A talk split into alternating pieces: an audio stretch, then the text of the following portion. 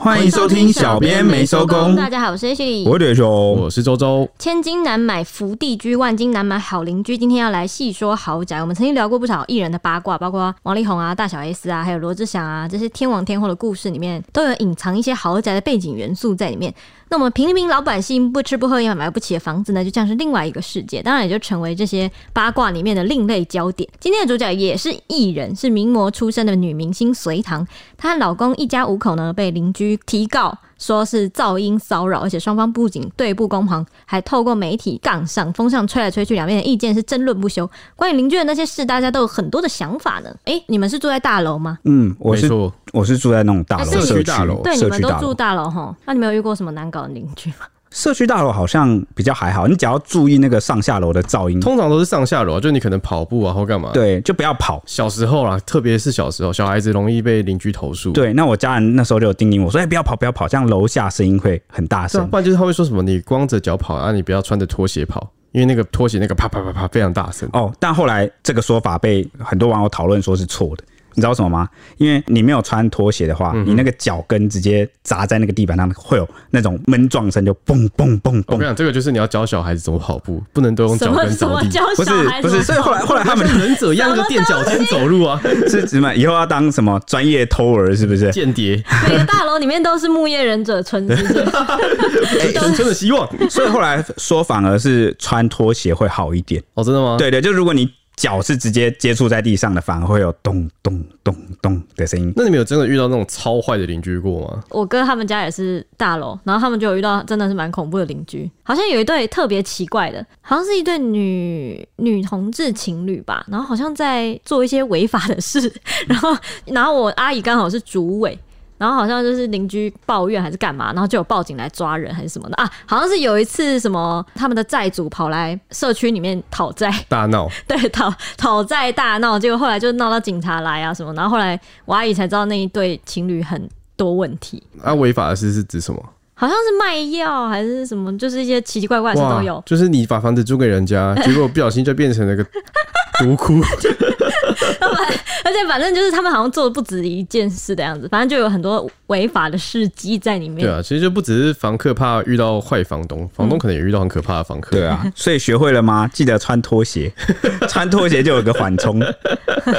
记得踮起脚尖走 路。我是光脚派。 那讲到这里，我就蛮好奇隋唐，因为在我小时候的时候，我记得那时候他形象蛮好的。对啊，而且他当时跟那个林志玲，因为林志玲第一名模嘛，然后隋唐大概就是第二名模这个境界。对，这等级蛮高的吼。对啊，那在开始之前要跟大家补充一下隋唐的小档案，因为。在这件事情爆发的时候，其实网友的反应风向一开始啊，就是也不能说网友的全部网友的反应，像是 PPT 或 D 卡上就会有一些风向，就是会说隋唐从美工刀事件之后就由粉转黑，就是大家都会提到这件事情。你说他他有一些黑粉就他嗯对有了。一些，他有一些黑历史，那这些黑历史就造就了他现在有时候会因为这个历史而改变。你是说大家会因为翻旧账，也不是说翻旧账，就就是因为记得他过过去去的的事事件情，对对对然后影响观感，就觉得一定会讨论到美工刀事件，哦，就所会以就因为进而就对他的人格或对，产生他的质人疑。设崩坏。那个时候，因为隋唐从那个原本名模的时候，就是一个蛮就跟林志颖蛮像的，就是那种很沉稳，然后有气质。比较那种亲近人的感觉。对对，然后好好妈妈，然后好好太太那种感觉。好，我首先先来介绍一下，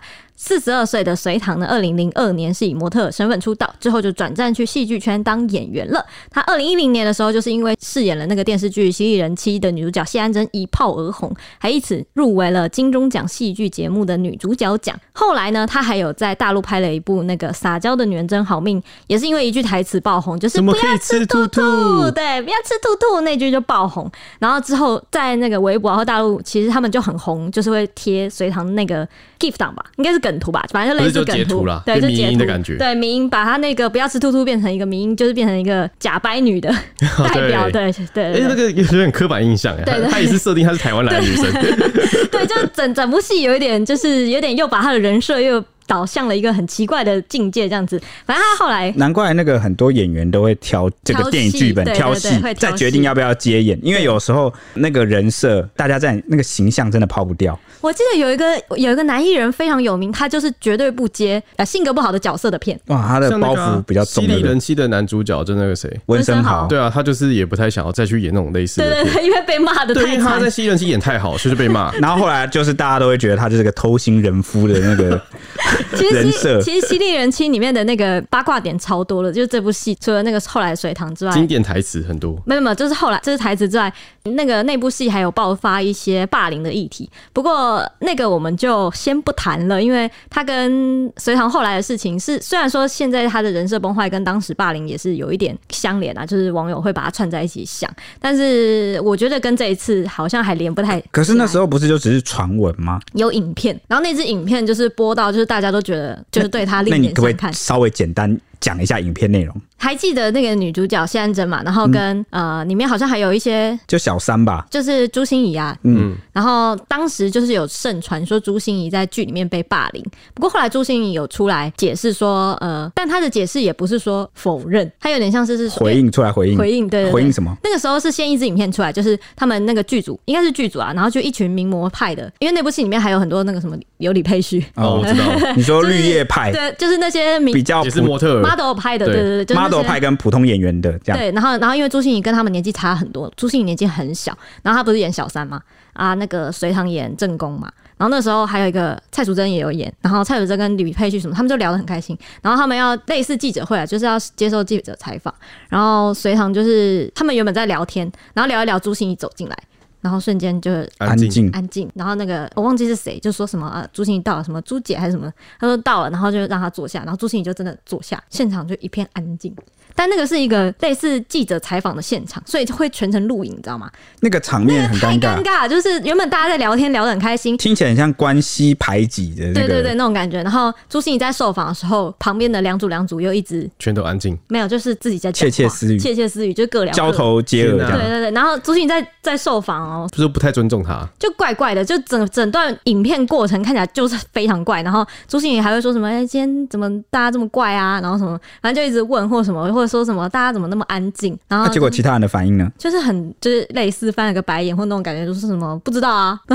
哇，这个太明显了哦，吧。你说就很像那个让大家会联想到一个场景，就是以前比如说我们在上学或者对对对对在求学过程中，如果你遇到这种就是气氛或那个关系排挤，比如说哎哎谁谁来了，哎哎周周来对了，对对我们不要讲话，然后就会安静，就然让后故意让气氛很或者是然后旁边的旁人都会眉来眼去啊，然后交交头接耳，然后如果周周问说你们你们在讲什么啊、怎么了吗？我说没有啊，你自己猜一猜啊，不然你想想嘛，这种这种这种是不是这这种感的确觉？就算是霸凌了。然后有、对啊有有像他有说什么，他好像就受访的时候还有说什么，像我就比较没有那么活泼，在台上比较不会那么活泼，那么有活力，不会去扯人家衣服还是什么什么。但那个扯人家衣服好像是在讲隋唐，然后隋唐就在旁边就做表情或什么什么的。哦，你说就可能做鬼脸说啊，讲你在讲走到然你我后在说我啊吗？对，这种然后感对，然觉。后那个动画组就是有帮那个隋唐上面放了一个爆炸的图示啊什么之类的。哦，就是有点像是在开他玩笑，调侃他说他讲错话了那你种，哎现在想一想，他是不是在透过这个采访求救？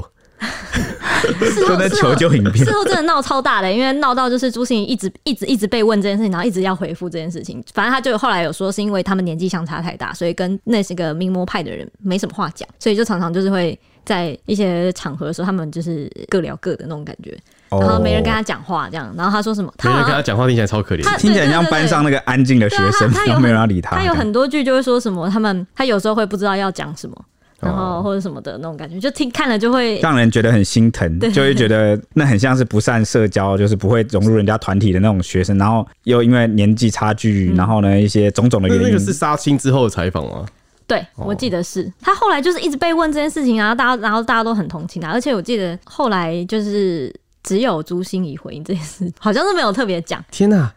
我没有想到，居然连一个采访回应都可以跟记者会当下的情况一 样，就大家都不说话。很怪，反正有很多影片大家可以去看看。所以有时候觉得人情留一面，日后好相见，这个其实某个程度上也是在基因的，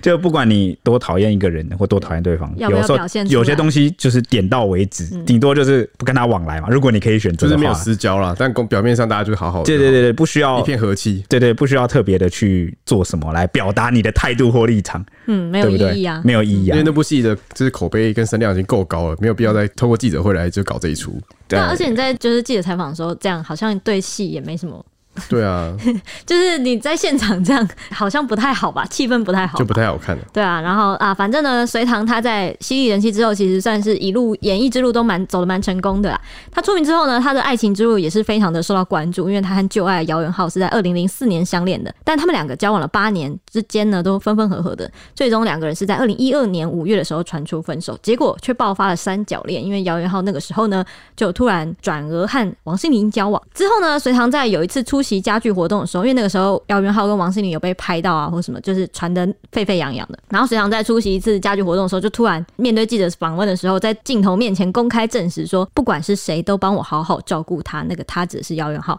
因为记者一直问他说啊，知不知道姚元浩跟王心凌的事啊，叭叭叭这种问题。然后接着隋唐就无预警的泪崩说，新闻每天爆出新的事情，我的心啊，好像是被美工刀一刀一刀的割着，诶，好像是一笔一笔割着，这边好像有出入，应该是一笔一笔的割着。还说到说他曾是我最爱的男人等等的悲惨金句，当时就是对着镜头声泪俱下的。讲出这些话，然后反正那个时候就是看着粉丝都很心碎啊，然后风向就一面倒。那个时候又是犀利人妻，就是刚好那个那一阵子风波的时候又又蛮红的，是不是？对，所以隋唐就是因为谢安贞这个形象啊，所以舆论都是导向哦，因为那时候在大家心中，谢安贞就是像戏里面一样，是个被受害背叛跟对抛弃的人受妻害者对哦，所以我就再三回到我们前面刚刚提到的那个演什么戏、做什么人设，真的对演员来说很 重要。我刚刚在看报道，就是在看以前报道的时候，那个朱信怡好像当时有提到说，呃，好像就记者在问他说，隋唐就是到底有没有霸凌你之类的话题的时候，他就有提到说什么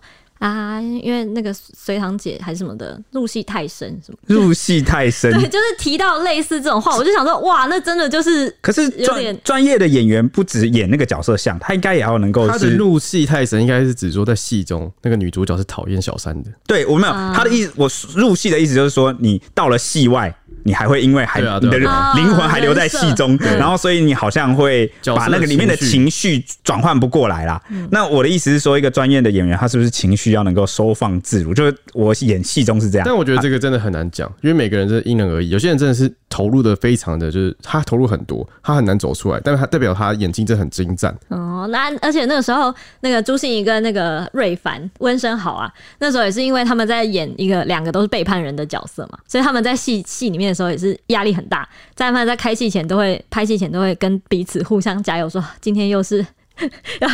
加油这样子，因为他们两个演的都是就是演坏人的互相勉励， 对对对，我觉得蛮可怜的。好，反正呢，那个时候因为舆论都导向谢安贞就是隋唐嘛，所以瞬间就让王心凌冠上了小三的骂名，成为众矢之的。而且王心凌为此还大动作的召开记者会喊喊冤，说我不是第三者，我从来没有介入过他们。那个时候还暗指说王心凌、啊，还暗指说不希望再遇到没有肩膀的人。那还是因为有很多不理性的网友骂声不断，让他的事业因此坠到谷底。他曾经有一阵子消沉很久嘛，大家记得吧？就是他最近不是因为浪姐前阵子啊，因为对浪姐爆红嘛，那是大家感动是因为那些粉丝感动是因为他曾经消极了非常久的超级时久，间，他几乎很久都没有出来。对，他之前说那个不希望再遇到没肩膀的人，指的是谁？其实就是在暗指姚元浩那个时候，因为他后来。来就是这个美工刀事件，那姚元浩没有出来护对爱，是不是因为从头到尾这件事情，姚元浩都没有讲半句话。哎、所以他在接受这个访问的时候，他跟姚元浩也分手了。其实我看了一下这个时间线，有一点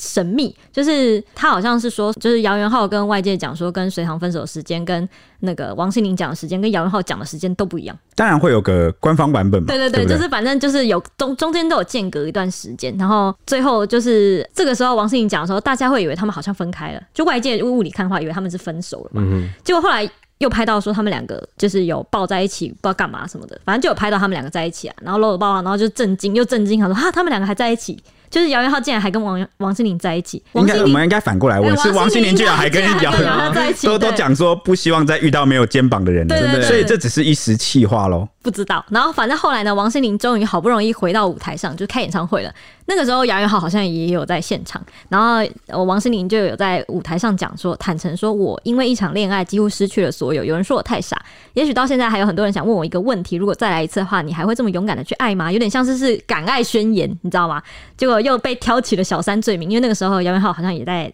台下嘛。之后两个人呢，就因为最后就是因为未来规划不同啊等等的，就是结束了恋情。分手之后呢，没想到还没有结束他们两个的纷争，这样子又不得安宁，因为男方就是姚元浩，他在交往的期间呢，曾经未经王心凌的同意偷拍他穿着内衣内裤午睡的照片，那张照片大家应该都有看过吧？我过去好像有在媒体报道上看过。对对对，反正就是蛮红的，反正这张照片就外流了，就再度伤害了王心凌一次。王心凌后来有还很强硬的有坚持要提提告，告对对对啊，那后来好像是不是不了了之？对，不了了之。那这个时候呢，已经结婚生子的隋唐还插花跟媒体喊话说，这个事情要保护女生，不要再说了，这样才可以保护到心灵。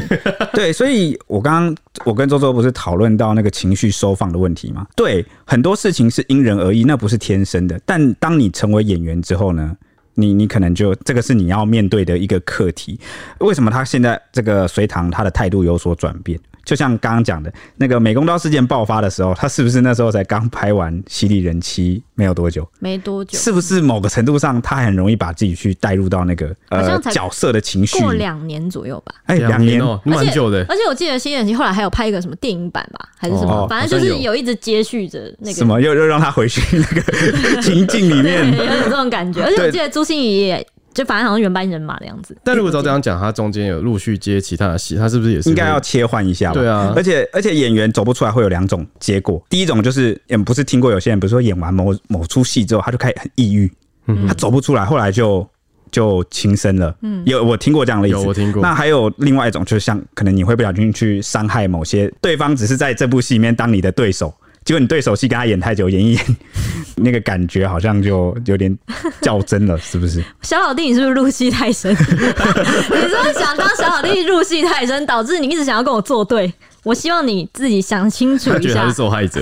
不要再把自己当受害者了。好，反正呢，就是这件事情还没有结束啊，因为二零一八年王心凌后来又出新唱片的时候，那时候还出了一首歌叫做《劈你的雷正在路上》，那首歌非常的红，因为 这在个名字粉太有趣因为了吧？在粉丝界间就是有点像是就是为王心凌高呼说哇，她终于走出来了，劈因为你的雷正在路上，对这一句很有说不出来的文学气息。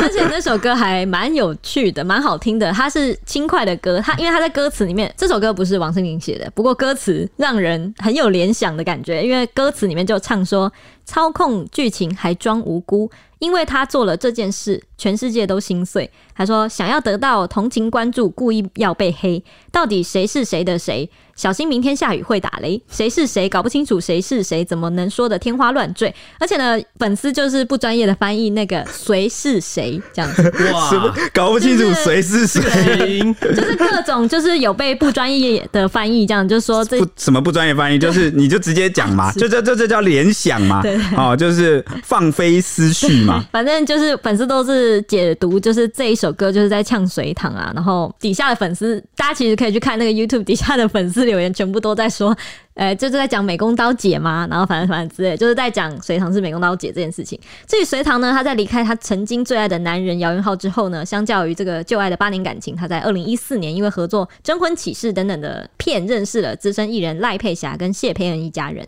然后在与舞台剧上呢，和现任老公 Tony 首度相遇，然后在交往四个月之后，马上就在美国拉斯维加斯闪婚，震惊了演艺圈。而且她在结婚不满十个月就生下儿子，目前她是育有两儿一女，一家五口。去年搬到了台北大直知名的社区豪宅。没错，这就是一切事情的哎等一开下，我有端。疑问嘿，为什么美工刀事件会变黑啊？哎、就觉得他很呃，网友以以下截取自网友就说他很假掰啊，然后好会演哦，然后什么，就是因为他们都觉得是隋唐害死了王心凌，因为那个时候王心凌事业几乎被击垮，你说，但是就这只是是可是可是这是比较从结果来看，对不对对对有没有另外一种可能是这个粉丝或网友，我有听过这样的论述，嗯就觉得说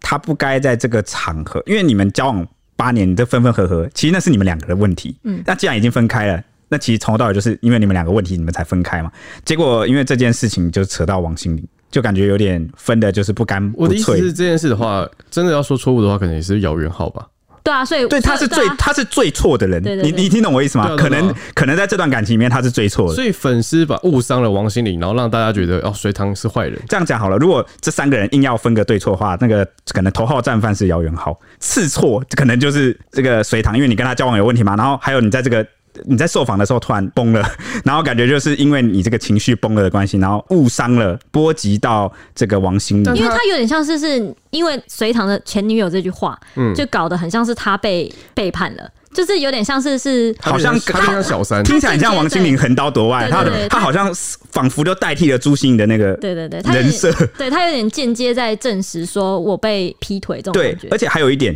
就是因为那时候三个人说的那个分手的时间点都不一样。对啊，那就所以网友没办法求证吧？对，但是呢，就让这个呃，是谁是小三，谁劈腿这件事情变成了各种嗯有点揣像测。粉丝的意思有点像是是这件事，王心凌完全就是随小，就是被隋唐的这一出戏而变成众矢之的，就成为就立刻被冠上小三的骂名。原本大家都不确定，对，但他原本大家都都只能传说哦，他是不是小三这样。但、哦呃，隋唐这一出戏演出来以后，大家可以就基本上那个时候所有网络你随便去路上问啊，就全部都说啊，王心凌不是小三吗？这样，但就若有点真的被导风向但。若真的隋唐是被劈腿的人，他在他在受访的时候谈到伤心处哭出来讲这句话，我觉得也合理啊。但就是他不是啊，就好就不是、啊，但如果就就对啊王心就不是凌，王心凌不是。他说他他在认识姚元浩的时候，那个时候就是姚元浩就是单身，哦，但是因为会讲到说三个人讲的分手时间都不一样，就是因为隋唐跟姚元浩分分 合合，分分合合，然后加上就是王心凌在，好像是我看到的一篇报道是这样讲啊，就是王心凌跟那个呃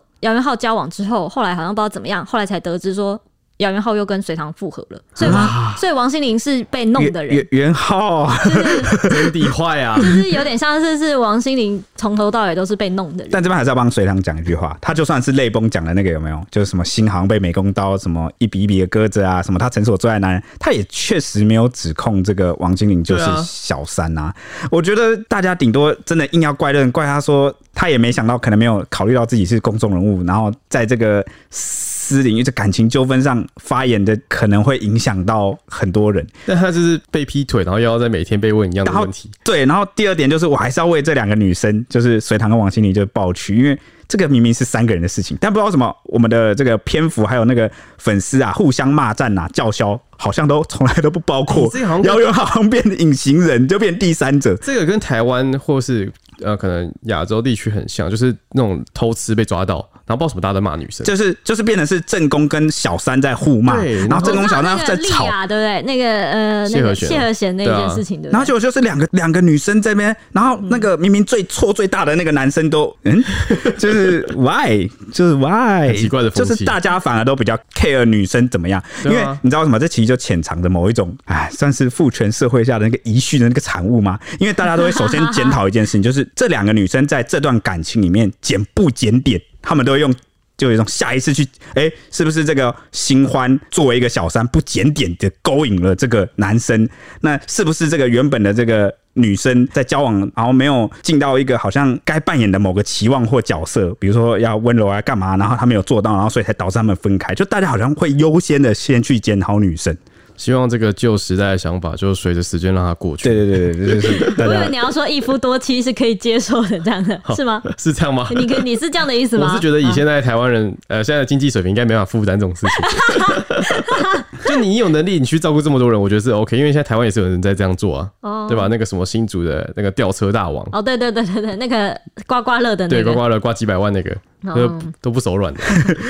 好，我们要继续讲讲到我们正题了，讲了老半天还没讲到正题。对对对，背景补充了，就是一聊就聊太开心对了。好，那这一次发生什么事呢？其实这一次依然就是没错，就围绕着豪宅。刚讲到啊，他们一家五口去年搬到了台北大直知名的社区豪宅。那这一栋新房呢，是大直乌林二十八年的豪宅社区。那他们一家买下了八楼跟九楼的。楼中楼户算是中古屋啦，那总平数是一百三十八平，含两个车位，那总价值是八千两百五十万， 呵呵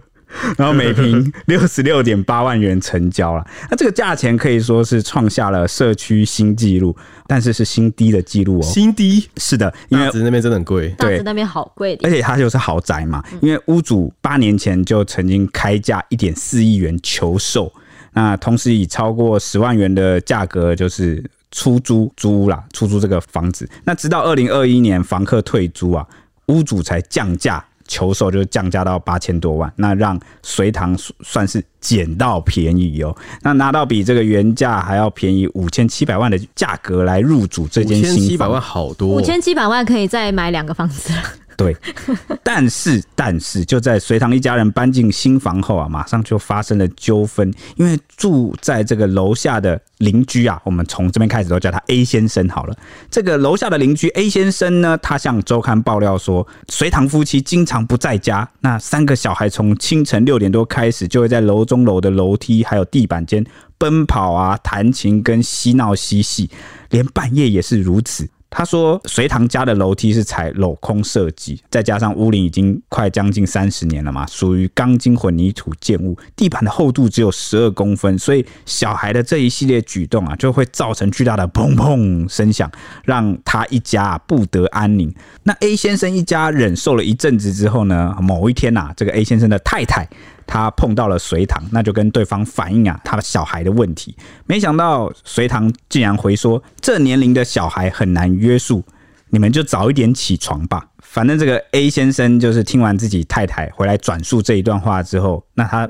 就决定去找隋唐的老公 Tony 来讨论这件事情。那他说对方一开始的态度还算理性，那双方也有互留 LINE 来联系，还说有问题可以传讯息沟通。那噪音之后确实也有改善，那他们一家才获得喘息的空间。那在这个 Tony 答应会管束好小孩之后呢，没多久，这个噪音的问题啊又固态复萌。那 A 先生就传来告知 Tony，结果反而被对方呛。这个 Tony 就说：“我们已经尽力让小孩在睡觉时间保持安静，你当时也体谅说不要影响小孩的发展和成长。但自从我们家搬进来之后，你和你家人就一直骚扰我们。”就这段是用英文回训的，对，然后就这个、这段话啊就让 A 先生夫妇相当的气愤。那此外啊，隋唐家中传出噪音，不止困扰 A 先生一家，邻居 B 先生也曾同样就是被奔跑的声音来影响到。他们也曾透过就是社区的警卫向隋唐反映，但都没有获得就是回应。这个 B 先生就说，社区许多人啊年事已高，经不起噪音困扰，身为父母有责任去约束孩子的嬉戏时间还有程度。那放任不管啊，并非是正确的方式，也呼吁隋唐夫妇重视邻居权益和社区安宁。住在楼下的 A 先生，他是说他们希望隋唐夫妻有实际的行动啊，在室内铺个隔音垫之类的，而且他们也示出善意，就承诺会帮忙负担隔音垫的费用。但是 Tony 啊，他看到了 A 先生传的讯息之后，这个 Tony 就说，他就用英文去说，他说 A 先生都在乱讲啊，而且这个 A 先生会骚扰，还会在走廊上咆哮，吓到隋唐跟小孩。他说，如果 A 先生一家再继续骚扰他们的话，他不排除会进一步就是采取进一步的行动来保护他家人的安全。这件事情后来呢，周刊就有继续问到 A 先生，A 先生就严正的反驳说，强调他们从来都没有骚扰过隋唐一家人，而是隋唐夫妻完全不了解家中发出的噪音究竟有多大，而且他们还曾经善意的邀请隋唐夫妻到家中来实际聆听看看这些噪音的声音。他说他始终都保持正面的态度，但是 Tony 呢对他的讯息却是已读不回。A 太太也说，她不止一次遇到过隋唐夫妻，但对方就是不愿意沟通。Tony 还曾经当面呛下过说，Don't speak to me, speak to my lawyer，就是不要跟我说，就跟我的律师跟我讲的。律师说，过年前呢，他和隋唐在电梯间偶遇，他有再次提醒对方要约束小孩，没想到隋唐不但装作没有看到，还要求社区警卫室说，如果楼下在反映噪音问题，不要打给我们。强硬的态度就让 A 先生夫妻非常的心寒。A 太太还上网爆料说，隋唐夫妻平时并没有住在这个社区，而且对管理员都是破口大骂。说以后七楼的事都不要打对讲机上来，这样子就是有在他后来 A 太太有现身在留言区中被我们发现，就是被媒体发现，他有一就是跟网友在那边爆料来爆料去，就说所以他真实身份有曝光，他等于是一个剧名出来指控这件事情。应该是有曝光，因为就是有居民留言说是的，我就是那个邻居 A 太太这样子。哦那 A 太太说呢，因为邻楼上的噪音问题，她还去看了身心科，要吃安眠药才能入睡。他们夫妻分别是在去年十月三十日的清晨七点半，还有今年的一月十八日深夜近十二点。分别报警求助过，警方有到场劝导，曾经敲门跟按门铃五分钟都不见隋唐夫妻来开门。警方事后有告诉 A 先生夫妻说，隋唐夫妻不在家，那为了维护自身的权益，A 先生只好找来律师提告隋唐夫妻。法院在去年十二月底的时候安排协调，A 先生表达希望这个隋唐家能够铺设隔音垫，也愿意负担一半的费用。但是呢，隋唐夫妻始终都没有现身，反而是找来一名沈姓友人出席，还强调说铺隔音垫会影响居家设计，没有办法接受。A 先生的律师就再提议说，可以把那个他们推荐的地垫的型号报价给他们参考，但隋唐夫妻却以工作忙碌为由推脱，至今都没有回音。所以法院去年十二月有安排调解就对了。哎、他们怎么没有把那个就是隋唐夫妻家很吵的情况录音下来，还有测那个音？好像有，但是没有公布出来的样子。手上有证据就对了。对，手上他好像有公布的是那个照片，等一下好像会讲到，就是他们有公布一些照片。那新闻爆出来之后啊，就延烧了好几天。但是在事发的第一天晚上呢，隋唐就有在脸书发文啊，说要还原事情的始末。那他的说法是怎样呢？他指出说，当时他在入住前就有其他住户热心提醒他说：“诶、那个你们楼下的住户有点麻烦哦。”楼下的住户就是指 A 先生一家啦。那这个住户还提醒他什么呢？还提醒说，如果要翻修的话，隔音要多加强哦，这样就可以省下很多事了。那隋唐就在文章中表示，他后来才知道，楼下邻居曾经因为觉得楼上太吵，就带着榔头上楼来谩骂。当时独自在家的一对母子，就连社区中庭的喷水池闲置多时，然后他一问之下才得知，是因为楼下的邻居太太嫌太吵，所以要求把社区中庭的喷水池给关 掉。哎、他们家买八九楼，所以楼下是七楼，七楼听得到中庭的喷水池的声音哦。好像是说那个水啪啪啪的，就是砸到别的地方的声音。我觉得那个太太可以去做一些实验，因为她应该是这种听觉超级敏锐的人。嗯，他需要在家中打造一间那个，就不是有那种超隔级音室完全之类的隔音室嗯，他可能才能好好睡绝觉对。音感、欸、很适合去当那种调音师之类的。，对，可能就是他就是天生比较敏感的那种。那反正等这个装潢开始的时候，楼下邻居太太就会三不五时的上来监工啊、哦，这个是隋唐说的，甚至提出一些要求啦。隋唐说他们一家都有尽量的去配合，但是让他觉得最难的是这些要求没有终点。接下来他也一一回应了这个 A 先生一家指控的罪名。他说呢，楼下的邻居太太会在正常的生活时间来按门铃，希望小孩安静，而且没有一次是好好开口讲话，都是每次都是直接大声歇斯底里的抱怨，然后所以。后来就是隋唐一家才决定说不再为这对 A 先生一家开门。他说这些都有监视器录影画面为证。啊，结果他们不再开门后呢，邻楼下的邻居就是 A 先生一家开始转而要求管理室的警卫帮他们打对讲机。那结果隋唐一家不堪其扰，所以后来也请管理室不要再帮对方就是播对讲机了，哦，才会有那个前面那个 A 先生一家提到说，那个隋唐后来就跟警卫说，如果是那七楼个打来的都不要帮我播，对对，对噪音的事情都不要帮我播。那第二点呢，隋唐还有讲到说，装潢的工程是全权委托设计公司，而且在施工的时候，他们就告诉施工团队说，如果邻居有什么要求，你们就尽量做。为了达到这个邻居的要求，他们甚至把庭院的树给砍了。那家中的地板还加上了近三十公分厚的海绵，他说这些都有施工前后的图可以作为佐证。他原本是说对那个地板是十五还是十二公分，然后再加三十，所以已经四五十，很厚哎、四十二公分这样，而且那蛮厚个的他会砍掉树，是因为好像呃，隋唐的文中细节是讲说，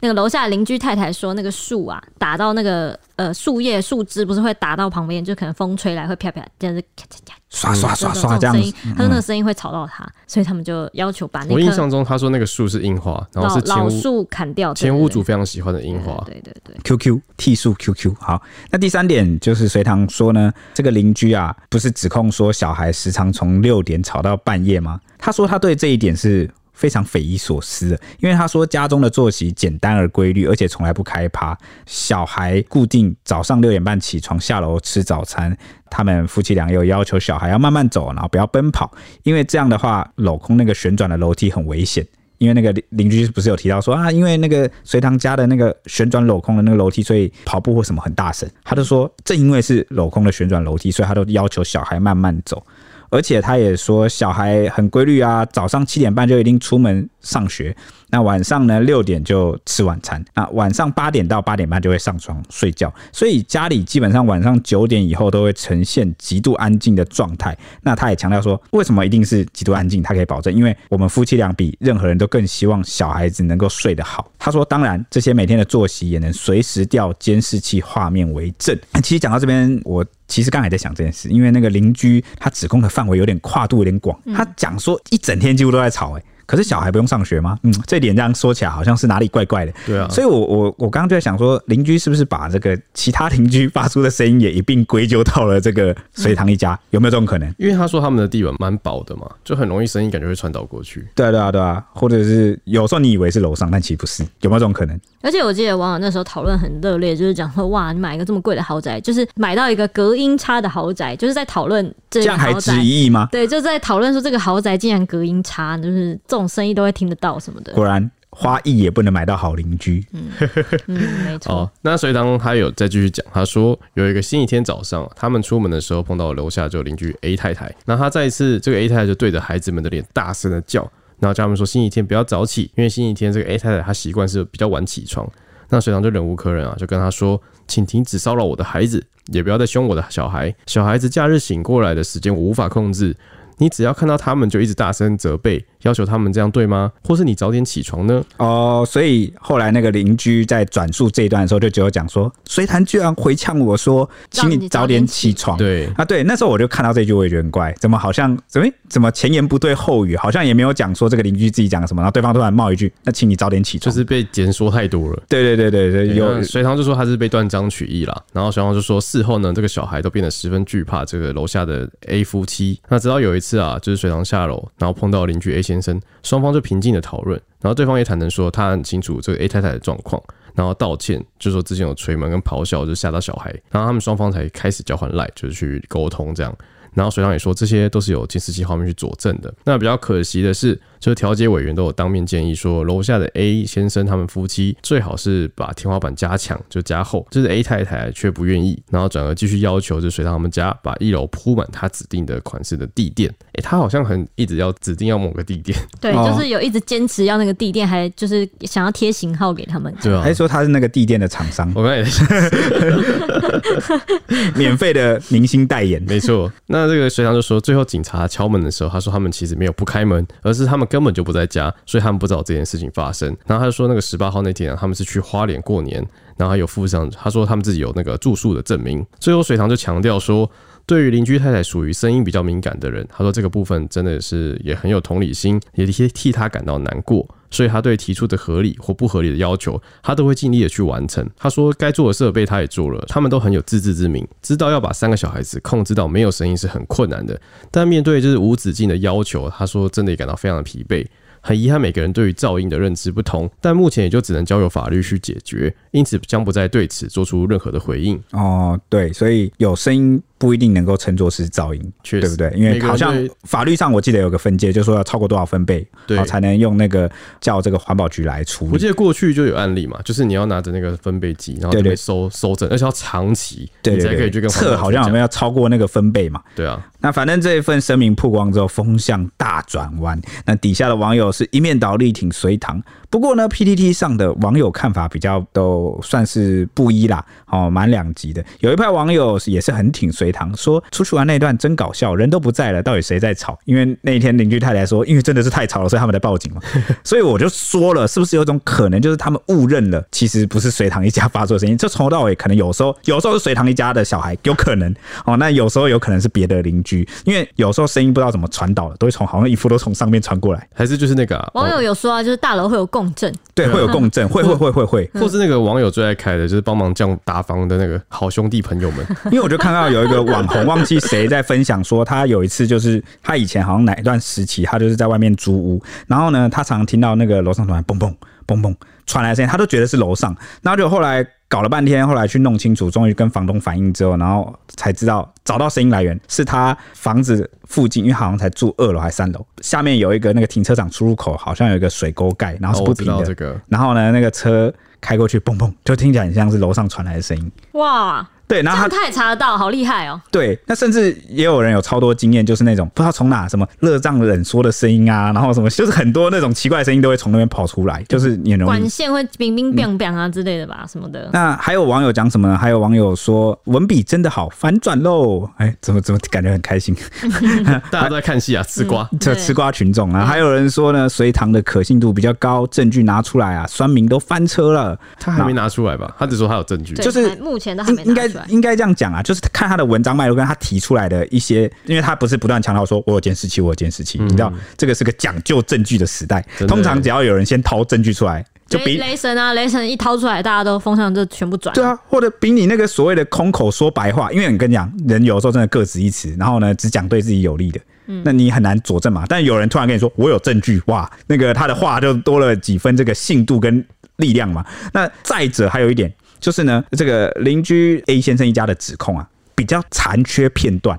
比较零碎啦，然后很多地方逻辑圆不起来。但是呢，隋唐这样一出来讲，好像把这个前言后语那个整个对话好像就接起来，像刚刚那个嘛，就是早点起床。诶，怎么奇怪地冒出这一句呢？他把它还原了。 那还有第二点是什么？第二点就是，诶，有一些地方逻辑不太好。他说他吵一整天，什么吵到深夜，什么也就是你没办法二十四小时这么精力充沛在那边跑来跑去。对，就是他会有一些 bug，但是因为隋唐的这一番说辞目前看起来比较没有 bug，然后又敢说自己有证据，所以听起来好像网友就会觉得好像这边比较比比较可以往往就相信换一边点。站边这样子。对对对对对而且对那个他说会酸民全翻车，是因为那个这件事情一出来的时候，PPT 啊或是一些那种呃低卡吧，他们的那个风向都是在讲说，因为美工道事件以后就没有再相信隋唐，就是对他的人设崩坏非常对的不可信所这以样，不挺他的人其实就是受到比较前面事对情的对对影响，就就有不点是酸民的感觉，就不是已经不是在这件就事原本了。就有对他有标对对签，对，就觉得他呃就是就不挺他，对就觉得他假之类的，对，啊那不管你相不相信他，挺不挺他，欣不欣赏他，但这都不重要，因为我们就是一群吃瓜群众。你要对吃瓜群众而言，有时候选边站也不是真的很认真在选边站，完全就是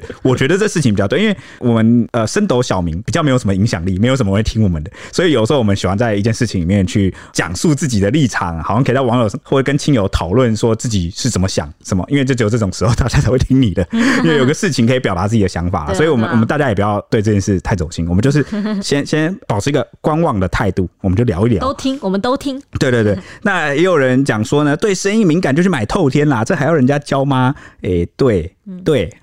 你一亿买不到透天吗？哎、但我跟你说，透天不一定是完全隔音，因为我记得现在好像比较流行有一些是那种并排的透你天，说我不知道贴着的那种，对，我不知道你们有没有看过那种、有啊那种透天，它隔音其实超差。所以你是说我一点四亿买不到一个独立的透天吗？我是在觉得一乡点下应是，该可以，对，或者在台北是信义区应该不行。肯定不是肯定不行啊哎对没有没有不一定，因为那个仁爱那个红红喜旁边有一个那个哪一家忘了，反正就是一个大老板的独栋，在仁爱路只有他，所以你现在转战房仲 业，他他只仁爱路只有他是这么矮的房子，然后是一个一个别，你知道围起来，诶、有时候我在信那义那样子区，应该超过一点四亿吧？那个超过啊，绝对对超啊，过啊。那那他说一点四亿可不可但以他买本到？来，但他本来就在那，所以他买的时候应该没有那么诶、贵。我忘记经过哪，信义区还是啊大安区，我有一次我在那边散步，看到那种他有那种自己独栋的，然后在那个住宅区里面，然后可以自己这样独栋的透天，然后也离蛮远的。你看，真的有钱都这样，好可怕我才不要跟你们住嘞，我自己住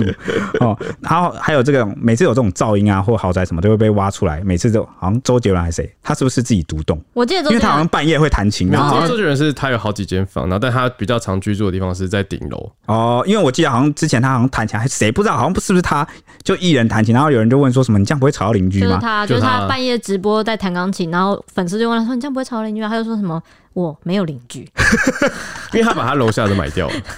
呃，好像大老板们都这样买，就是对几户几户这样一起买，楼下楼上都是我。 对，全买掉了所。以我就说你们这个网友说什么对声音敏感去买透天，这个就是我们就是一群证明了什么？我们就是一群穷人。你看我们的想象就只有什么去买个透天，人家超越我们的想象，他他直直接接想要那个风景，我就想住高的。对啊。啊！我就想要住社区啊，我把邻居的全部买下来。你看，哎、就住是社区好处比较多啊，就是你看有管理员帮你挡住一些东西，就收包裹什么的。对啊，贫穷限制了我的后想天就象。没有这样，你没办法这 样。对，那还有人说呢，家人就是遇过类似的事情，这种邻居真的很难搞。那这种瓜每次一出来的时候，就有很多网红啊， 或是 KOL 啊什么之类的，就是全部都会开始出来发文。像是这个律师李怡珍啊，他也发文谈到这个他身为律师的职业心得，那一句话就点破说，隋唐的人设是好好太太，那很多人智商低才看得到一些奇怪不合逻辑的新闻资料，就开始酸隋唐。他应该是在讲说前面那个邻居发文的时候，嗯，可能有很多 bug，就像就跟我们第一时间看到也觉得哪里怪怪的哦。那李珍就说呢，隋唐在演艺圈已经混了多久了？好不容易爬到现在是什么位置了？你觉得身为公众人物遇到事情，难道不会先想要低调圆满的把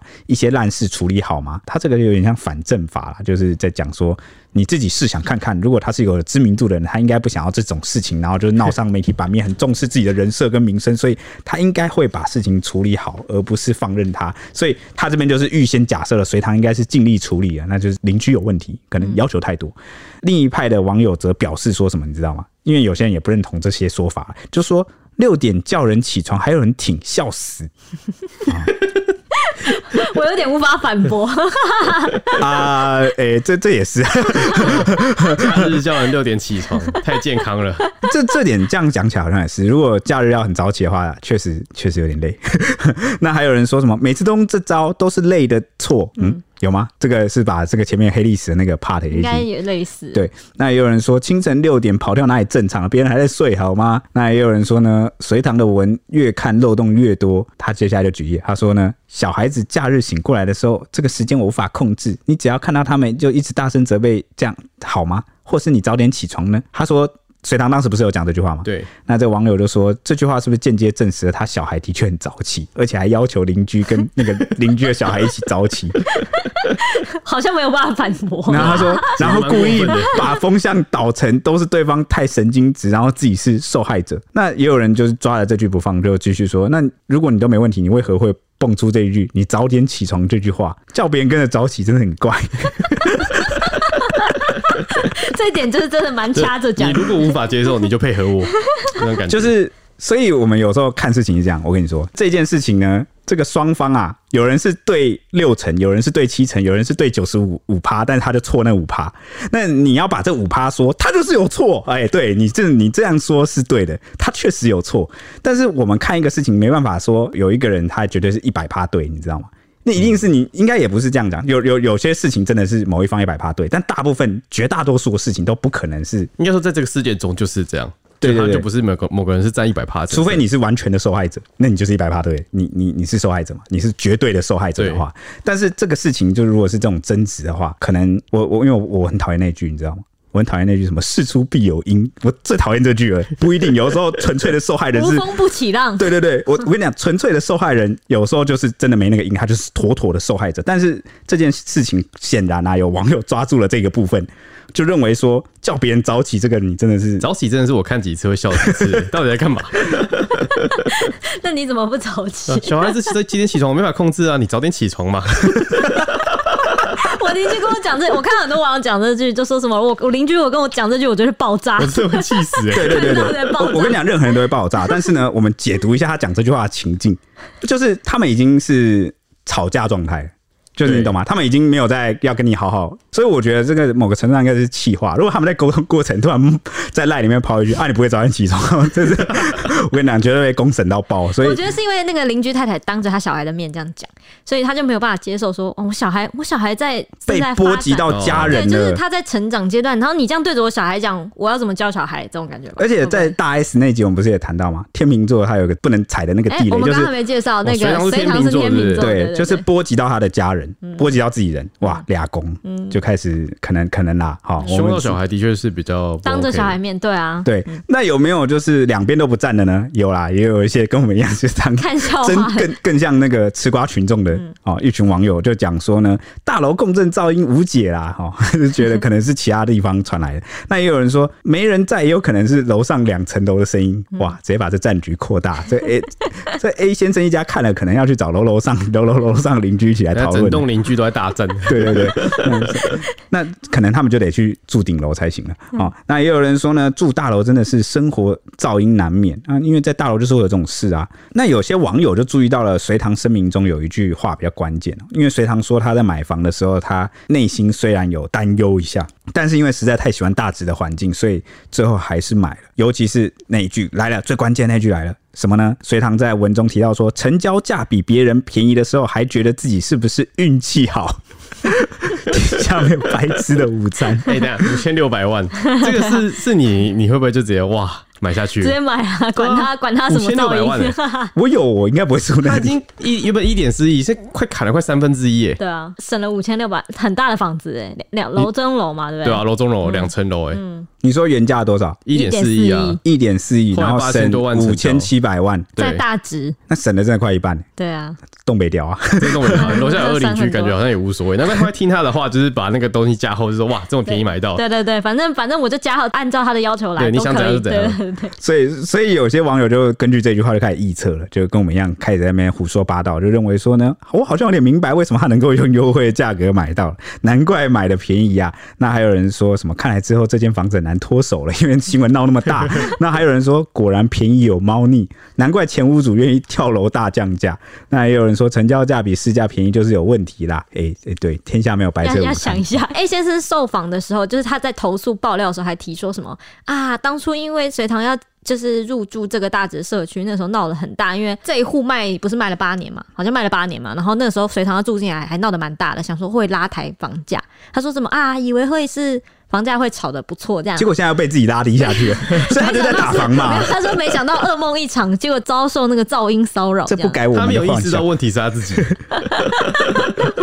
那那也有这个乡民就是在 PTT 发文说，查了实价登录后发现，楼下的邻居是在二零一六年购入的，那换算每平当时单价是社区最高价八十八万，然后呢隋唐买的时候每平单价才六十七万，大概可以理解为什么楼下会气噗噗了，因为呃离这个隋唐搬进来之后啊，诶、也没办法挽救这个正在往下掉的这个价格啦。 哎、但是你想想看，其实就是在要住在大直那个社区，起码他们买的那个房子都是五六千万以上，至少啦，嗯或是破亿嘛，他不是有讲、嗯，代表说你有能力买到那样房子的人，然后还是会这样发生这些奇怪的小纠纷所。以万金亿亿元也难买好邻居吧？啊我啊跟你是讲吗，，所以上天就保佑我中个威力彩，因为我有钱了，我绝对不会计较这些的。我格局，我心胸很他大为。什么不把他楼上买掉啊？他那时候知道他很便宜的话，呃，没有啊，那时候还没降价啊，哦那时候还是前租客吧，还在租，还在租那个他租他客真在的应该住比。较适合住顶楼啊，嗯，对啊，就楼上不会有人。对，那事件在网络上吵得不可开交。托尼隔天呢就在 IG 上发文说，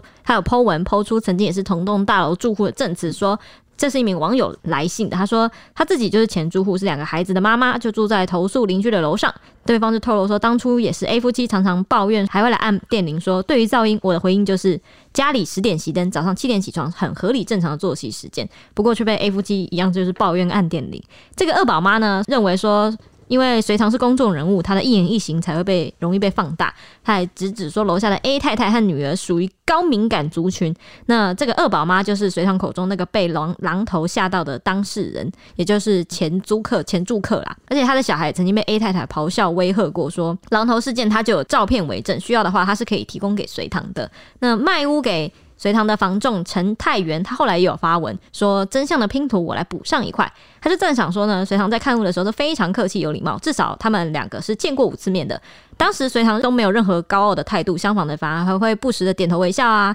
而且原租客要求合照的时候，隋唐也很大方的同意，而且他在对管理员的态度上也都是微笑的，然后还会弯腰点头说谢谢等等，这些态度都很和善。隋唐家的溜滑梯呢，虽然是由前屋主做的，设置在楼中楼的楼上，他就说如果这样还吵得到就是楼下的 A 太太一家的话，那他就说，那 A 母女应该确实比一般人敏感。那那棵被砍掉的樱花树，这是前前屋主种的，前屋主接手之后也细心的照料。他就说，相信隋唐是很无奈、心痛的砍树的。不知道大家有没有看到那个隋唐家的照片？他虽然说在八九楼嘛，但他有一个庭院，看起来像是空中花园一样，很漂亮对，然后就有一个那棵树，那棵樱花树，蛮漂亮的。他就说，针对前屋主得知 A 母女情况才降价卖房这个传言呢，陈太元就说，这间房子是他独家销售长达六年的时间。前屋主到国外工作之后，就委托他来买卖事宜，因为房市不景气，前屋主就同意说先租给蔡小姐，就是刚提的那个二宝妈。直到二零二零年房市终于有起色之后，那屋主就考虑说，屋龄已经超过二十年了，还有豪宅的现代令影响，所以它的持有成本够低，用不到这间台湾的房子，又已经卖了大概六年，才会大幅让利、大降价来卖给隋唐的。陈太元就说呢，前租客的蔡小姐夫妻有两个孩子，加上外佣，一共住了五个人，一只狗。但楼下的前屋主，也就是 A 先生一家人，之前还有个前屋主，这个前屋主从未反映过噪音的问题。那是所以因为 A 先生一家是二零一六年才搬进来嗯对嘛，才搬进来所以其实二零一六年以前 A 先生这一家呃原本有另外一个。前屋一主有一户人在住啦，对对对但是这一户人从来没有反映过噪音的对呃问题。，因为楼上还有一只狗， 嗯，对对对，那 A 母女在二零一六年七月的时候入住了，住了三年才开始投诉楼上的蔡小姐。蔡小姐也曾经因此暗示过这个陈太元说，说你卖房子要小心，因为楼下的住户很敏感。她就交代陈太元说，一定要提醒买家买了之后务必要加装隔音设备。那当时蔡小姐并没有很直白的告知她，就是这对 A 母女的情况。那陈太元考量说乌林啊，还有在隋唐看房期间，就曾经提醒过隋唐说，呃，要小心注意楼下，然后他们蛮敏感啊，要。加装那个隔音之类的，也因此隋唐才会在声明中说呢，它的地板厚度加高近三十公分。最后他就提醒说，如果有客户主动告知说有自己有浅眠或敏感的啊困扰，他就说他一定会诚实的建议收买透天别墅或是顶楼。对，那这件事情呢，其实还有一位啊不愿具名的周边房仲，对吧？就是那个事发地点啊周边的大一个直房附仲。近的，嗯，对，就像我们这个 ET Today 透露说，隋唐的案子当初在卖的时候，就在大直地区炒得沸沸扬扬，因为这一户在市面上销售已经达到六年的时间，而且开价高达一点四亿元，屋况还带租约。好，销售难度是颇高，所以当时就常在业界就可以听到这些啊、呃交易的状况啊不是那么顺利。那至于当初买卖的中介或屋主是否知道楼下的 A 先生一家是敏感族群呢？他就说，其实大家应该都不知道楼下是这么的敏感，因为这一户啊，就是要卖出的这一户，长期出租给我们刚刚讲到的蔡小姐蔡小嘛姐。也就是说呢，屋主本身并不住在这里，所以应该无从得知楼下住户的情况。那么租客本身其实也没有义务要对中介告知相关情况，但是像我们刚刚讲的，他其实有好心的暗示哦，楼下的住户可能有一些问题或比较敏感。所以呢，这一位房仲他就说，他曾经听同行说过，租户签下的是五到六年的租约，那租约的前期其实都住得安然无恙。那直到这个最后的两三年，那个 A 先生一家二零一六年搬进来之后呢，他们才开始就是会收到抱怨。那当时同行听闻之后，也有尽到告知义务，向隋唐啊提醒说要加装隔音设备，就我们刚刚提到 A 先生一家的前任屋主之前也在社区住了大概十年，但是从来都没有反映过噪音的问题啊，怎么会就是到了 A 先生入住后才开始多次向社区反映有噪音呢？啊，所以事实上啊，他就这样讲，他说整个社区都知道谁才是恶邻居。那隋唐他澄清完之后呢，这个邻居 A 夫妻他又再次针对隋唐来做反击，然后他们就一一去澄清隋唐说的事件啊。第一个，他说喷水池事件呢，他就说他们从未向管委会去反映，不知道隋唐到底是听谁说的。他说管委会的主任啊，可以为他们来作证。然后也请隋唐去举证。那第二个呢，就是狼头事件。他说隋唐搬进社区之前，前屋主早就搬离一年了。他说，请问隋唐是如何接触前屋主获得资讯呢？然后所以在此提供与前屋主对谈的讯息佐证。他证明过去啊，他向来都是理性沟通。他说隋唐抹黑，企图模糊噪音焦点啊，实在是令人遗憾。呃，前屋主已经搬离一年，他说隋唐搬进社区前，前屋主已经搬离一年，那那有所以嘞，他们不能后来不能接触，他就们是他觉得啦，不这个这个反驳很奇怪，因为你你要嘛说什么，而且接接触不接触干你，就对是跟就你这件事情有什么就他们关系顶多是讲说，我就是 A 先生，我们这一家搬进来之前，前屋主早就搬离了，那这样子你们没有接触到，那好像还比较合理啊，不是啊？你说的是隋唐搬进社区前，这个前屋主早就搬走了，那所以所以嘞，就是他讲的、对啊就他是所以嘞，这个对啊前屋主应该是指租客啦，嗯，对，就蔡小姐嘛，对对对，那呃，所就还是能联络啊，还是对我还是可以，就是交屋的时候什么的啊，讲这要交接干嘛的啊、对啊，所以他只是说你要告诉我你们是怎么联络上的。嗯，哦，好吧 这，真的是好，我们就让他继续 说。然后这个 A 夫妻呢，他们就说这个监工啊这个部分，他说他们一家都是以劝导的方式请隋唐一家帮忙，他说绝对没有呛下恐吓。他说，反倒是隋唐夫妻就是高傲的态度，令人不敢恭维。然后他说，这个他的妻子，就 A 先生的妻子，确实曾经向他的设计师沟通，他说是因为隋唐家中装潢的时候那个震动，会将他们家阳台的瓷砖给震落，然后还有拍下照片为，然后就是举证。然后说为了防止就是同样的事情再度发生呢，他们才会上楼提醒，然后绝对不是他胡乱去骚扰隋唐一家人。再来就是花莲的部分，就是隋唐有说他们就是当天不在家，因为对警方来了，他们当天不在家。对，然后是这个邻居 A 夫妻，他们就还原当天真实的情况，就说，他说当时楼上有很多组客人还带小孩陆续前来，在房间内啊就是嬉闹，发出极大的噪音。他们有先请警卫，就是打电话，是上楼规劝，却被一个女生呛说，只要是楼下反映噪音，一律不要打电话上来，然后还把电话给挂掉。他后续再拨打两次就不接，所以他们才会去报警处理。那隋唐说不在家不知道这些话呢，就是在推卸责任。转移焦点。然后他们这夫妻就说，根据当天新闻报道啊，就是隋唐跟其他人在参加新片的首映会，他要求隋唐去公布旅游住宿地点的发票跟单据，然后来让证明自己的清白。哦，他的意思就是说呢，明明看那个查新闻就发现了隋唐一家声称不在家那一天，明明隋唐有跟其他的艺人参加新片的首映会，在台北哦那对啊，在台北，那怎么会变成是旅游了呢？好，那请你就是证明你当天啊，你说你去旅游去了哪里旅游，怎么等等之类的，这个就变成是罗生门了，各说各话，也不知道到底对，因为当天是他们说那是过年嘛，然后就变成说他们觉得呃交通很塞，然后说你不太可能在当天晚上就直接抵达花莲，哦。但但其实这个就是硬要开车更多的去推论啊，对啊，硬要开车去，我觉得还是 OK 的啦。对啊，还是有这个可能性啊。那有没有一种可能，双方都没说错，那是怎样，你知道吗？就他报警不止报一次，哦，但警察会接受这么多次就到场吗？有有可能啊，有可能啊，就变成是隋唐在讲的是第几次，可能是第一次啊，你在讲的是第二次，确实有可啊，能。就就有可能你们鸡同鸭讲哦。我是讲说，假设双方讲的都是真的的情况下，那也不知道他们有没有人在撒谎或者是断章取义，不知道，不知道哦。对这啊个这他真的这样是罗讲，生门。对，那最后一个就是那个夫妻说，就是已读不回这件事啊。他说，隋唐夫妻称善意沟通，但法院召开两次调解庭啊，然后隋唐夫妻都没有到场，而且还反而是推脱卸责。他说，隋唐脸书贴文就违背事实啊，所以这个夫妻他们就决定说，不排除会提出加重诽谤的告诉。哎、我问一件事，但我不我不了解啦。法院召开两次调解庭啊，本人不出席，请律师出席可以吗？可以啊，那所以。这个有没有可能他讲话有某个程度上的， 你你你懂我意思吗？本人没有到场啊，但律师到场，那这样可以吗？可以吧？确实是可以。以法律上来说，对啊他，是请友人到场，就是代、哦，他是代言请人嘛朋友有审审信友人到对场。，但他这样的讲法就很像是你你完全没有派人来，你缺席这样，他可能觉得说我调解就是要跟当事亲人自要亲自才有诚意，对这种感觉哦，好吧， 只是说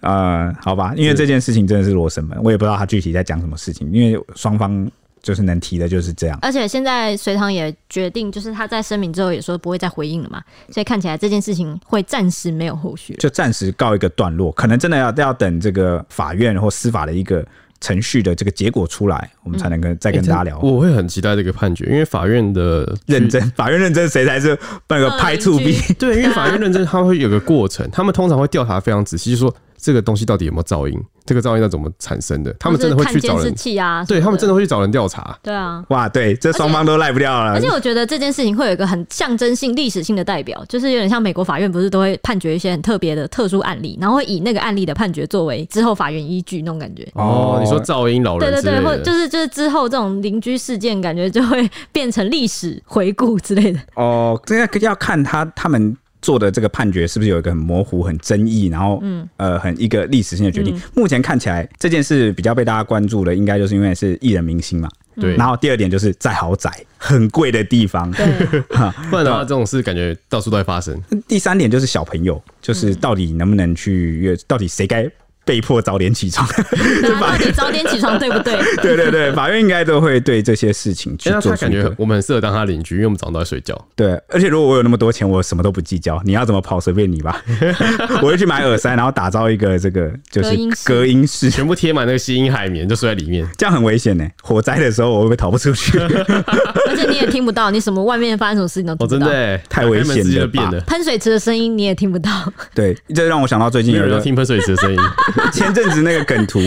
就有有人就是五星推荐这一张床，他说这张床真的是太棒了，太助眠，因为他差点害我在一场火灾中丧生。对吧我睡我到起睡不到起不来来，。睡都起不来。 OK，好了，我们玩笑话啦。那以上是就是今天这一集的节目，好，我们有接下来有很多的抖内跟五星评论要跟大家分享，因为我们累积的有点太多了。因感为谢我们各位对，我们因为现在是一周两更嘛，所以有时候有时候不够时间才没有接着念，因为太长了。但现在已经累积到一个非念不可的状态了。好，接下来我们先来介绍一下抖内我们的干爹干妈。第一位是德州老杨，是德妈的老公，他来抖内我们，请我们喝豆浆。他说呢，小编辛苦啦，老杨被调出来，请你们喝豆浆。有条件的话可以加个油条，回应一下。美国交通纠纷其实也蛮多的，只是不太会有球棒队登场，大部分是交换一下双方保险，比较严重可能会报警，然后就是两边的保险公司调查、谈判、厘清责任、赔偿等等的。话说，身为铁粉的我，也是到美国之后才开始按喇叭，以前在台湾真的不敢。跟我一样。 那如果哪一天我有我这个运气真的那么好， 有有幸移民美国，有没有？我按我就可以尝试解放我的喇叭对，好吧？那现在暂时是没有办法哎、。但是我有疑问，就就是美，因为美国他们有些会有枪，如果你真的闹到一个不开心的人，是不是就 会算了算了算了，还是不按喇叭好了，我真的是算了。 我们还是做个 peace 的人？对，那很高兴，就是上次老杨出现好像是比较久之前，因为就德妈提到对的啊那时，候以前我都说什么德州爸爸还是什么，然后就 德州爸然爸后那个德州妈就来私讯我们说，就是她老公的名字就叫老可以杨叫叫老杨就好对，太对太他的粉丝粉丝呃，德妈的粉丝也都是叫那个德妈的老公叫老杨，太亲昵了吧？我有这份荣幸吗？老杨，感觉是老朋友的感觉。真的，那很很高兴，这个老杨还有在听。我想说他会不会就是离我们而去？没想到他还一直陪伴在我们身边，还请我们吃豆浆 他加说油是铁条。粉，嗯嗯，他是铁哭粉。，先哭十次。好，期待我有这个解放喇叭的这一天。谢谢老杨 喽。好，接下来是 Jacob H 里后援会，他说呢，在情人节的前夕让我抖内我最爱的 H 里全宇宙最可爱的 H 里一盒巧克力，希望 H 里老婆能够 能够能在忙碌的工作与生活中找到平衡，也想再与 H 里说一次，我想和你在一起，你对我真的很重要，我不能没有你，我是很爱你的。被叫老婆的感觉怎么样？有没有新元节的感觉？有没有体会到新元节的感觉了吗？哦，情人节原来是这个感觉，是不是？国民老 婆，啊哦 原来如 此，呃，情人节快乐，情人节快乐。哦你在回应他吗？对，傻笑的好甜啊！ 他在害羞跟 尴尬。好，接下来是 T N G 三三七，他说呢，相信一周两更是小编们深思熟虑后的结果。虽然最希望的还是跟以前一样的每天热门话题四十分钟啊。 他说，不过为了未来还能长期收听小编，还是要支持一周两更，祝小编们粉丝快点破万。你你看什么四十分钟，现在好像要变长，这一集应该又变长所了以。这集不我知道又要们的我爆们的表粉丝感觉有点在小小停滞，希望大家可以多让亲朋好友们就推荐一下这个节目。对啊，而且我们已经大放送很久嘞，说好我们就是一集十分钟，你看我们每次都四分钟，一次播四集，然后有没有？那以前一周就播了十二集， 对吧、a 大不是就有来说吗？按照这个比例下去，之后就是一周一根，然后那一 根那一根五五十几分钟，哎、五个小时是我不那是时？候看到心虚了，想说哇，你怎么知道 H 在想什么？哇，录五个小时，我们我们会怎样？在这里变成人干？五个小时我们就直接开直播，还在那边录。对啊，我就直接吃泡面给你看。好，接下来是五星评论的部分。第一个是 C C C C C C C C C G G H H，那他说评论的很棒，他说关于交通特辑那集评论的很棒，不过我也想表达一下机车族目前的窘境。他说台湾因为土地面积不大。停车真的是十分不便，尤其台北市提出摩托车退出骑楼的政策，但停车位却相当不足。如果停车位足够，应该没什么人会想冒着这被开单的风险违停吧。他说节目中也引用许多国外数据，可是如果参照我们本土现况，他说例如机器车的数量及密度，他说更能发现台湾许多状况没办法直接跟国外做比较。太小啦，对，因为我确们实我们之前也有谈论过嘛，就是一个都市发展是怎么样，哦，也要看它的这个国情以及呃它的环境状况，因为台湾就是一个环境比较拥挤的地方，所以这位我要怎么称呼他呢？Z Z Z Z Z Z Z 先生 G H Z 先 H 生好了同学啊好哈，讲的其实也也很棒啊，但也是我之前我们以前提到交通也有提过这个概念，所以国外的数据啊没办法去直接做比较，但是呢，我们提这个数据出来，并不是只说某一个过程或是某个方法要怎么去比较国外，因为你国外能够做的方法，我们这边不一定适用因。为很难完全复制啊。对对，方法难复制，但是我们参考用但为什么我们提出这个结果的数据？因为我们提出的是伤亡的这个数据嘛，我们是希望目标对，你可以听达成这样。对方法不一定能复制，我们可能台湾要找到一条属于自己的路，符合我们环境、符合我们国情、符合我们社会的一条路，去达到跟国外伤亡率一样的目标，跟他们一样低。目前也是有相关的就是专家他们在研究这方面，那也是希望说政策跟政府是可以好好去协助跟 配合。对，所以我们交算通的问题我们会持续关注。对，所以我们说我们那个数据算是提出一个期望的目标，不管是怎么样的办法，我们摸索出自己一条路，然后跟他们一样，哦，这是我们最大的期望。那也感 谢 Z Z Z Z Z 嗯 Z Z C 同 G G 学 H H。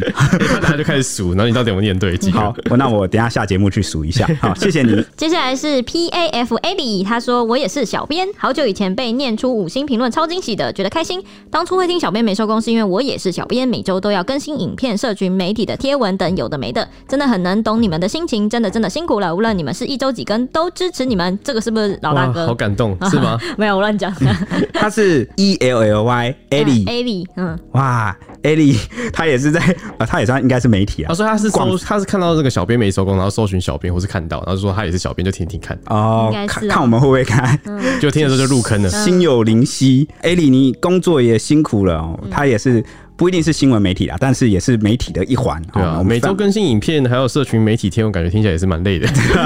每天都要想点子。对，而且要注意的事情很多，要注意还会被延上的，会有公关危 机，非常哦也许能也是盐上大师， 火的料理。 能体会你的心情。别提别提，那谢谢 Ellie 的五星，对，再来就是 Ten 三三七哦，又来啦。他说他又来五星啦。然后他说：“感谢小编们，大家在过年期间准备这么精彩又好笑的 Q&A，戴着耳机听的情况下自己在笑，应该会引来不少的注意。”他说：“台湾交通那集也是听得非常过瘾，也是透过这节目才知道，原来台湾的交通已经落后了其他国家好久，原来外国人心中的台湾交通是这样。”他说：“新的一年祝小编们业配满满，粉丝破万。”哇，这个 T E N G 三三七常常来给我们留言打气真的耶哦，他也超棒是的我们的老朋友老了粉儿，好、哎、我感在听谢，我自己听 Q&A 我也笑出来， 真的吗？我觉得很好笑。因为你们都不认真回，对吗？ 没有，我们很认真。我就是在这呛菜戏的时候，我就会笑出来。你这是霸凌实锤哎！没有吧？我们是好朋友、好兄弟。 你听到你自己在呛他，然后还笑出来，我就代真表哎你的哦重乐温在当下其，中对，。重温当下那个心情的感觉，舒好服。过分！ 好，接下来是老朋友潘倩倩 Christine Pan，她说开工十颗星，一二三四五六七八九十，她给我们十颗星，她说十颗十颗十颗。听说欠五星好评，好久没来留言，就直接给十颗啦！我是铁粉，更是小编没收工的铁粉。二零二三年红兔年来拜个晚年，祝漂亮的 H 里不是皱皱的周周，笑声很吸引我的蔡西还有铁熊，我的铁熊，新年快 乐！谢 谢你的重复付出，这很重要。 还有我的铁熊，新年快乐！也祝所有支持节目的听众平安如意，心想事成。啊！他最后祝大家都这是大爱，对真的哎这是暖的拜。好感动哦年，不看不愧是我的铁粉对，啊数值第一看见级线好的赞哦。对啊，然后再来就是把从前都听一遍的清酒，他说他给了五颗星，说哈哈，升到那个我笑好久。你不是讲声道吧？理解理解是你请把原话讲出来哦，，我那时候好像什么，我就说把我们男生的阴道给关掉。因为那个时候好像那 个 H 叫我们不要吵，还是怎样？那我们说，那我们就先把我们那个声音关掉。对然后他就补了一句 说把我们的把男生的音道给关 掉，因为我当下就想声音跟频道，然后我就把它不小心结合 起来，变成有点母汤的词。：“清酒，谢谢，好，把还把我们过去的节目都听了一遍，应对啊该新能朋友吧，对吧？对，应该能够新朋友体会到我们青涩的成长 吧。好，接下来是 J Club H 后援会，他说虽然不愿意面对这个事实，但是事到如今不得不承认，我也一直觉得 H 里和铁熊听起来很像交往中的 CP。听完了 Q&A 集，才发现跟我有一样想法的人真的爆炸多。一直以来只听过 H 里和铁熊互相调戏，却没听过 H 里和其他眼镜男有类似的暧昧对话。听众提问要 H 里眼镜男三选一的时候，H 里也是选铁熊。还原新闻事件的时候，也通常是铁 A 两人扮演男女主角的角色。也许那些话，H 里只愿意对铁熊说吧。 也许，也许铁 A 片只是不方便公开吧。 我真的好嫉妒新野熊 哦。P.S. 我也是每次出国都会掉东西的人，也会吃掉在地上的东西。那你们更配 哎，解释一下新野新野熊，就是那个新垣结衣的老公叫新野野原吗？新 对野新演员，所以他是把你当做了新垣结衣对对，对只是你是会吃地上东西的我不新会垣啊，我不结知道衣，是谁 哎、不知道 G 卡 H 后援会在讲谁。就是这个这方面你们很配，都会吃地上的。啊但但我看完之后有个疑问，请问铁熊你什么时候去调戏 H 里？从来没有吧？应嗯他该说是你们没有。互相调戏啊，对啊，从来没有吧？他可能觉得我光是那样笑，然后感觉也像是哦你在那边都像调，在就是我是在回应他的调戏， 那就很像是在互 动。星野雄，你是说新垣结衣的那个老公吗？星野对源，啊你看会唱歌又会跳哎舞他又会唱歌演真的戏超。好听的。我跟你讲，我没有那么厉害，你把我就捧得太高 了，就是所以我刚才我们就不小心笑了他的出意思来是。你是全国的人仇恨的目标，哦，有哦对，因为你原来抢是这走个了国意民思 老婆。好、那你你看，今天让你过了一把新垣结衣的瘾。哦，但好啦好啦，我我要讲一下，我觉得是因为这我个出国呃，出国会掉东西，但不会吃地掉在地上的东西。我不知道他在讲谁啊耶， 你要强调就你嘛，三你次你是要 不讲是？要讲几次？ 因为这是小老弟带给我的阴哎，那影。你去日本，然后你买了很好吃的糖果什么的，然后不小心啊掉地上了，你会捡起来吃捡吗起？来吃，你干 嘛？你现在马上承认个屁呀、 那你刚刚还在那边浪费时间，在那边澄我想清说。还没有发生啊，在乱讲什么？ 但没有人看到的时候，你会捡起来吗？我就算有人看到我捡起来，好，怎么形容我跟 H 的关系呢？你们就想一想小智跟皮卡丘的关系。为什么只有皮卡丘不用进神奇宝贝球？因为我是你的第一只神奇宝贝啊， 你懂吗？我是他第一只宝可梦，然后而且我算是他的首席大弟子。你看，我全部的东西都他教嘞、你现在在说动画版还是游戏内？没有，我在说现实。 游戏内是什么意思 有？些人就是第一只神宝贝你也不会用，就把它送走了。才有哎、哎、你让我想起了那个我们宪法禁止讲的，小编没收工宪法禁止讲的那个一号事件。哎、那是你自己联想到，我想 你为什么要把我踢出宝贝球？根据我们大家玩游戏的经验，第一只神宝贝根本就不会用。反 好，反正我就是动画版里面就是一直就是，反正我就是被细心培养出来的大弟子。那当然跟其他人是不一样啊。我觉得 H 常调戏我，应该也是喜欢看我这边扭扭捏捏，然后一副因为铁球就是你只要称赞他要干嘛，他很容易就脸红，然后就尬在那 边，好好像像就是大家都喜欢看他那个石化的感觉，就硬邦邦的。就是 而且那个什么，如果像是蔡西被调戏，他的反应就很无聊。没有，是因为你单纯讨厌蔡西，没有，他就会那个反应就是会，你知道，就是调戏起来不好玩，就是什么，哎、我就说蔡西要不要脱下裤子啊，什么什么之类的、那他啊。就笑得很开心，他嘿就嘿，不要。对啊，就是这样，就是 这样，就是我嘿嘿不要，然那后那你那铁熊是怎样？嗯、呃他就比嘿较嘿来啊！ 不是他不会，他也不会这样，就是反而反正反正就是不会像蔡西会据点人呐、啊蔡西会据点人，哦，蔡西真的很爱拒而绝。且他连被调戏都会据点。我知道你们是喜欢看我扭扭捏捏，还硬要把话接下对去，对对对对然后那种被对对对迫，对然后无法逃避，所以你们都在脚本里面给我设陷对啊，阱。对啊，好这个这个我不节目争的气的应了那一段。这节目三个眼镜男的性格真是天差地远。对啊，而且我，我而且我有时候也是想要调戏周周，但因为周周有一个防线，他就是他，哎，他有女朋友而哎，且他也他有他的那个他的那个防防护罩太强了，他有时候哦我自己主、会去避免啊对，他会自主避免被就我是调戏。你知道有玩过那种就是什么类魂类游 戏，那个头上会出现那个尾，就是你快要死掉了。 哦，我看到那个我就马上死。喂， 好好好啦，反正总归一句就是，我在 H 眼中就是他最悉心调教出来的弟子兼儿子妈妈最疼爱的儿子那种感觉，当然会觉得自己儿子每一个都是最好的、啊，我就是那只皮卡丘，皮卡丘，铁熊，所以你可以叫我他就会派你去打大眼蛇，然后你就死 掉。皮卡镇，好， 好啦，好，话题扯远了，好，好，下一个也是 G Cup H 后援会，他留了这三个眼睛死掉的表情符号。他说忍忍不住想分享一下第一次告白的经验。他说我好像没有跟任何人讲过。哇，竟然在五星评论讲出献来给了我们的 节目，他他对我们感情投入很深，不对，不是我们更正，对不起，我知道你要澄清什么，只、哎只你不对要再 H 他老婆，他他老婆，他有他有画三个眼镜给你们呢、对啊，所以我改口啦。他对他老婆用情至深，赞，好吧，支也持有他在一意下你，们啊，对吧？有有，他很棒。好敷衍哦。哎、我看到眼镜我也蛮感动的啦。对啊虽然说我觉得眼睛是同一个眼镜，然后三个角度至少我跟你角度不 一样。但我觉得他愿意做出来给我们，就是心意到了而。且其他粉丝有认出来谁是 谁耶、你忘记了我哦？震撼。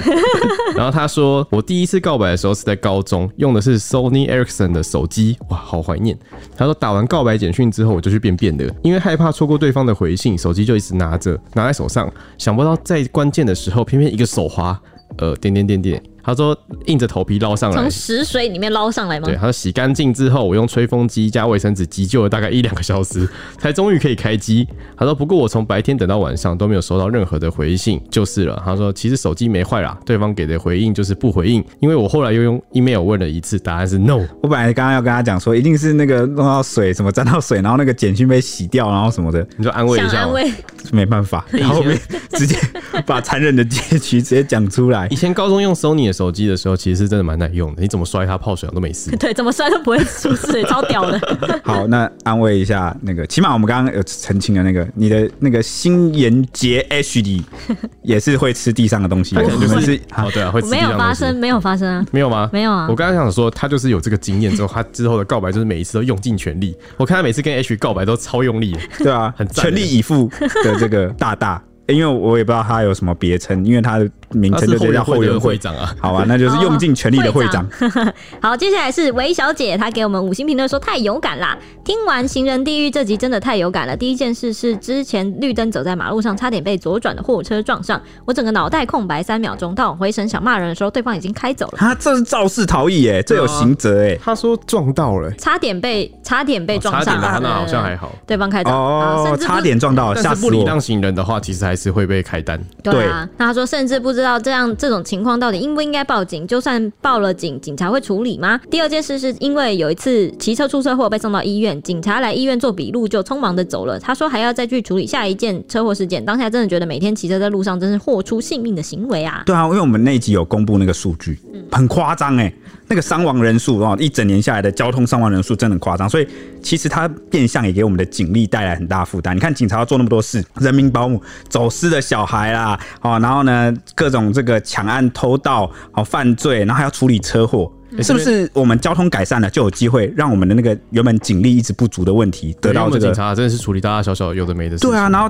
是不是我们某个程度上也解放了警力？如果台湾交通改善的话，然后也让他们可以更专注的去处理治安事件。对吧、哎、这边我可以分享，有一次就是我女朋友在上班时间出车祸，然后我就陪她处理嘛。然后后来我们处理完之后，就警察会先回去，然后我们要去警局做笔录。那我们进去之后，我就说啊，我们刚刚在哪一条路上发生车祸？然后警察说哪一起？就是因为代表说什么？你知道那一条路发生了很多对起车祸，然后然后就我们也蛮常跟警察沟通的，然后我就闲聊一下，我就说哈今天到底早上发生多少起？他说哇，你今天那个，因为我们住戏子啊，然后他说那边就发生了大概四五起，早上同一个时段，哇！好扯、哦！上班时段，对，那我我刚刚比较激动了，因为我以为这个韦小姐她被撞上，然后对方还照她对，对对那还好是差点撞上，是我刚没看清还楚。好没受伤。对，还好没受伤。那也也祝福大家新的一年这个行车平安啊、韦小姐你也要、呃、保重。好，谢谢你给我们的五星。哎、我有一次也是在公司前面过马路的时候，然后有一个左转车要，就是他们左转不是都会经过斑马线嘛？然后我那个时候我是绿灯嘛，然后我走，我这我就真的是超平常的走在斑马线正中间，然后这样慢慢的走过去。然后我想说左转车一定要让我的，我就是就是正常的时间走过去这样。然后他完全没有刹车，直接往我这边就是撸过去好，要可怕哦要撞上来，我真的是大概跟他只隔五公分吧。然后我当下完全就是我真的是空白，完全我我身体也做不出因反为应，太及啊时了，太急，然后我就想说你，我就当下还在想说他不会要撞过来吧，然后他就已经到我面前了。因为那是几秒钟的事，而且他那个车子很快，对啊，然后你我就人体有时候反应完全不过反来应不来，我就想说，我后来事后就是走过马路之后，我就站在那个原地愣路住口，愣住，想说我刚刚到底应该。怎么做才正确？我应该先趴下，还是往后退，还是还是后要空叫翻，还是要叫你应该叫要出侧来？身你应该旋跳转起。来跳他车上，就是我完全想不到我当时应该怎么做，真的会空白，哎，真的就是脑子会变你成就，瞬间的那个震撼。对对对对对，看来人人都遇过，难怪那一集那么多人有共鸣。嗯真的蛮恐怖的。啊好，那下一个就是乌六展，乌溜展是乌吗？六展，哎、他也是，我记得也是老朋友，因为他之前有留过言，我对他有印象。哦我有去查了，我那时候看一下他名字，他好像是那个钓鱼的浮标。哦，对，然后他说 Q A 第一个被念出来，太害羞了吧？然后给五星评论。他说潜水听众浮出来给五星。他说话说要找第一集真的好困难，滑到最下层都是其他节目是怎么回事？ 好不容易找到第一集，真的点点点超尬。他说，然后铁球声音也太扁，快笑死。哎、这边我们有很多 笑，死笑死我！要用超短时间解释这两个事情。第一个，他啊，说你还有解释啊？对我声音那时候，因为我们那时候是没有剪接的，就是我们那时候没有什么剪辑人员，我们是，哎、但那我觉得不是，而且而且，那时候我们也不知道怎么剪辑。我觉得是你放开了，呃，没有没有，因为那时候我们怕犯错啊，对啊我们怕讲错话，因为你知道我们那时候讲错是怎么样吗？我们讲错直接整集重录，对。有一个人讲错一句话直接整集重录，我们现在在玩那个什么 NG 大赛，对 NG 不能 NG，对不能绝对 NG 不能 NG，所以我们讲每一句每一个字都小心翼翼到不行，然后在颤抖的， 好像是道歉记者会上念声明一样，然后把它念完哦。所以青涩的我被你看见了。OK，第二件事情，他说有些人说什么小编没收工，滑到下面都是其他节目是怎么回事？OK，简单讲哦，因为我们以前其他集有讲过，我们就不赘述了。反正就是这个频道原本不是小编没收工，对我们借尸还魂，对，这个这个频道原本是其他的这个呃，反正就是应该说是我们 ET Today 所有 podcast 节目的大合集，全部都会这个是综合频道，全部都会来。那我们原本也不是呃要来接手这个，把这个变成我们的，我们只是来插个花。对，我们们就是就突然被指派任务，然后我们就过来就是做应该这样讲，就是如果你收听综合频道的话，你才独有的小编没声，我们我们就有点像是礼包啦，就是赠赠品。因为那个时候是十分钟啊，其实就只是为想要否那个通勤上班前听一个新闻这样。对，嗯然后让因为主频道希望 UET t o 希望挂一个有新闻类的节 目，对，所以就是给综合频道的一个小福利，结果没想到这小福利后来大家都说只想听我们对这个频道就被我们窃霸窃占窃据身体我们，后来就夺舍成功。对，我们就夺舍，好参考鬼片，然后就是这 样夺取人家的那个身肉身。对，好，接下来是最后一个两岁小孩的妈，她说是德妈粉丝再次签到啊，给我们五颗星说上次有被念出五星留言，非常开心，继续满满支持，每一位主持人都很棒，听得出来花了很多时间准备节目内容，辛苦了，必须肯定，必须大推，请照顾好身体，加油哦！谢大家都谢哎、大家都知道你身体不好哎、大家都好正面哦。对 啊，收下我的膝 盖，谢谢。谢谢七龙珠那个元气弹，大家把那个能量分给你，希望你身体对好，起那来。最后听完也觉得啊，德妈惠我良多。真的感谢德 妈 也感谢德妈，也也感谢他的粉丝啊，对啊愿意啊，就是呃相信他的推荐，那我们也很高兴。然后你找到了一个新节目，那以上就是我们今天的节目啦。对那我，们那下着一急期见，了，赶快拜拜喽，拜拜拜。